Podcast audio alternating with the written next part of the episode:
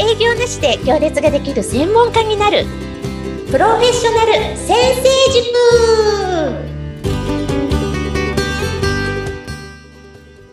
こんにちは。自走組織育成コンサルタントの星澄です。アシスタントの加藤淳です。よろしくお願いします。よろしくお願いしますはい、えー、先週は自己肯定感を上げることに、どうすれば上げるかっていうことについてお答えしていただきました。今週はですね、またちょっとだいぶ、あのー、質問内容が変わってくるんですけれども、ご紹介したいと思います。ポッドキャストいつも楽しく聞いています。ありがとうございます。星さんはズバリスピリチュアルのことをどう思いますか、うん、というのは、周りにスピリチュアルなことが好きな人が多いのですが、私は理解できません。理解できないと、なんかわからない人扱いというか、相入れないような感じになるのです。実践派の星さんがどう感じているのか教えてください。企業準備中、某会社役員、新田直美さんからご質問いただきました。はい。新田直美さん、ご質問ありがとうございます。ありがとうございます。おー、来たーって感じです。来たって感じですか いやー、実は私、スピリチュアルが嫌いなんですよ。おお、はっきりですね。はい。で、これは否定ではなく、単なる個人の好き嫌いというだけで、うんうん、実は仲良しの友達にスピリチュアル女子がたくさんいます。そして仲もいいです。なので、趣味が違うくらいの感覚ですね。あの、はい、人参が好きとか嫌いとかと同じで、私はスピリチュアルが嫌いだし、理解もできません。うん、で、アイドルとかもそうですよね。実は、うん、初めて言うんですけど、私、乃木坂ファンなんですよ。そうなんですか？そうなんです。で、4期生のカッキーの写真集も買いました。ああ、すごい。僕は一回だけ握手会に行ったことがあります。でもほら、乃木坂嫌いって人もいるじゃないですか。言いますね。言いますね。はい。で、好き嫌いとか趣味、理解できるできないはあって当たり前のことだと思うんですよね。うん、はい。でも、今回この質問で、直美さんが伝えたいこと、なんとなくわかります。え、なぜかというと、実は10年以上前の話なんですが、私あるプレゼン大会に出場したんですね。はい。で、そのプレゼン大会の趣旨や方針が私と全く合わなかったんです。うん、で、今思えば、ああ、ただ自分には合わない場所だったんだなって思えるんですけど、当時、その中にいると苦しいんですよ。うん、ただ合わないだけなのに、周りの人から、あなたにもいつかわかるわよってわからない人認定されちゃうんですよ。うん。わ、うん、からないとかわかるじゃなくて合わないだけなんですよ、今思うと。うん。だけど、向こうはわかってる、こっちはわからない弱者みたいな。なるほど。はい。自分よりレベルが低い人みたいな扱いをされちゃうんですね。そこでなんかすごい苦しい思いをしたので、なんとなくわかります。ただ好き嫌い、わかるわからないだけなんですけど、その中にいると苦しくなったり、きつくなったりするっていうのは、あの、経験しています。で、その中に入っちゃうと、例えばその時1000人ぐらいいたんですね、その仲間たちが。1000人対1なんですよ。だから、なんか、え、自分がおかしいんじゃないのって感じ始めてしまうんですよね。でそんな体験を他にもね、いくつかしているので、ナオミさんの気持ちが少しわかるような気がします。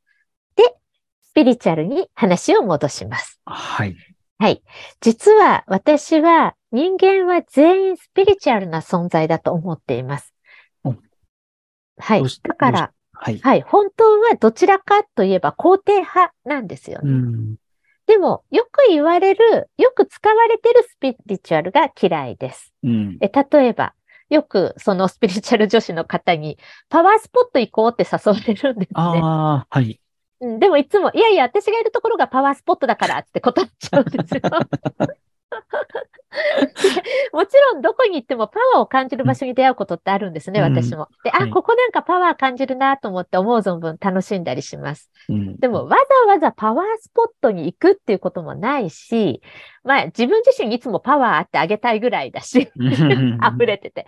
まあ必要なタイミングでそうやって自分で出会えるので必要ないっていう感じなんですよね。であと例えば、この石を持ってたら幸運になるとか。いや、ありますね。うん。あと、はい、見える人に見てもらったらこう言われたとか。うん。まあいろいろ、いろいろ他にもあると思うんですけど、うん私はそのたんびに感じているのが、未来はこうですよとか、うんこうしたらうまくいきますよって、たとえ言われたとして、未来がその通りになったり、もしくはその通りにしてうまくいって、ね、何が楽しいんですか？もう私腰抜かすぐらい驚いちゃうんですよ。あはい。本当に、あなたのオーラが見えますか？あなたの守護神がこう言ってますとか言われて、その通りになって、何が楽しいんですか？って。うん。で、私はやっぱり自分で模索して、努力して、道を切れ開くから喜びもひとしおで、でその中で穴に落っこったり痛い目に遭うのも含めて冒険で、もうそのすべてのプロセスが、を愛してるんですよ。もう本当に楽しくてしょうがない。だから、オーラが見えてもいいからほっといてって 思う。で、もっと言うとですね、あ、ごめん、はいきつい？大丈夫？いやいやいやいや、あの、痛快です。あ、よかった。で、はいあの、もっと言うと、え、オーラが見えるから何なの？見えてそれでどうなの？なんなら私も見えてる気がするけどって思っちゃうんですよ。そんくらい思っちゃうんですよね。なんか強すぎるかな。わかんないけど。いやい で、さらにですね、最近よく、あの、人をどんどん依存させて、うん。儲けているスピリチュアルビジネスが横行してるなって見えるんですね。うん。で、その、それはビジネス手法とかビジネスモデルとしては全然ありだと思うんですが、私は嫌いなんですよ。人を依存させて、その人に釣り方を教えて自立させるのが好きなので、うん依存させてその人がいなきゃ私はダメみたくさせてお金吸い上げるビジネスは、あの、ビジネスモデルとしては全然認めてるんですけど、好みじゃないんですよね。うんなので、それがスピリチュアルとガッチャンコして、あんまり好きじゃないと。でも、うんスピリチュアルそのものは全く否定していないし、私のスピリチュアルな感性ってだいぶ高いと思うんですよね。え、はい。はい。あの、子供の頃、木とかとよく話してましたからえね。、ええはい。なので、なんかスピリチュアルが 理解できなくても、私は何も問題ないと思いますうん。そして昔参加したプレゼン大会のように、ただ自分には合わないコミュニティだというだけのこと。あの、私チェスはできるけど、囲碁はちんぷんかんぷんで何もわからない。それと同じかなと。で、うん、他にもあるかな。私はチャレンジしてる人が好きだし、仲良くしたいけど、人の悪口言う人は嫌いだし、近寄りたくないとか、うんそんなのと一緒でこう、何でもそうじゃないですか。好き嫌いってあって当たり前だし、なかったら逆に自分がなくなっちゃうので、うん、もう自分を生きてれば好き嫌いがあって、それを私これ好き、これ嫌いで、どん。な人とも楽しめると思うん。ですよ。だから私、スピ友達も多いん。ですよ。で、スピ友達に私スピ嫌いって言ってめっちゃ仲良くしてるん。ですよ。うん。だからなん。か自分を持って生きてれば、嫌いな人とも仲良くできるので、はい。で、興味ないのに無理して付き合うのは本当に時間がもったいなくて、そうですね。うん。興味なかったり合わない場所には付き合いでも時間を使わずに、その時間うん自分の興味あることうんに時間を使ったらいいかなって思います。はい。で、せっかくなので、スピリチュアルが嫌いってこんなに公言してる私のスピリチュアル体験をあ聞きたいですね。ぜひ、りがとうございます。きさせてください。あの、息子とね、沖縄に行ったんですよ。息子が小学校2、3 2年生とか3年生ぐらいの時に結構長期間行ってたんですよね。で、ホテルとかもと、あの、取らずに、その場で出会った人の家に泊まったり、ゲストハウスに泊まったり、ふらふらする旅をしていました。で、あの、やんばるの森、北の方にいて、その時になんか現地の人とわーって喋ってた時に、あなたは久高島に行くべきだって教えてくれた人がいるんですうね。ん、はい。で久高島って言葉も知らなかったんですけど、あの、南の方にある島なんですよ。本島じゃなくて船で行くような。で、え、私、久高島行くべきなんだ、へえ、とか言ってたら、あの、じゃあ車で送ってあげるよ、船着き場まで。うんで、北の方から車出してくれたら、ごめん、用があってここまでしか送れないしって、まだ3分の1ぐらいしか来てないんですけど、で、そこでその人が、じゃあ友達呼ぶねって言って呼んでくれた人は、私全然知らない人なんですね。でも子供を連れて知らない人の車に乗って、また行っては知らない人なのにこんな車出してくれてありがとうございます。すいません、すいません、ありがとうございますって言いながら、自分でも久高島がどこなのか何しに行くのかわからないで乗せてもらってるんですよ。うんしたらまたその人がごめん、ここまでしか送れないからまた友達呼ぶねって、ええ 友達呼んでくれて、また友達が来て、3個車乗り継いで北の森から南の船着き場まで行って、しかも後半2人は全く知らない人。で で、私も久高島が何なのか知らない。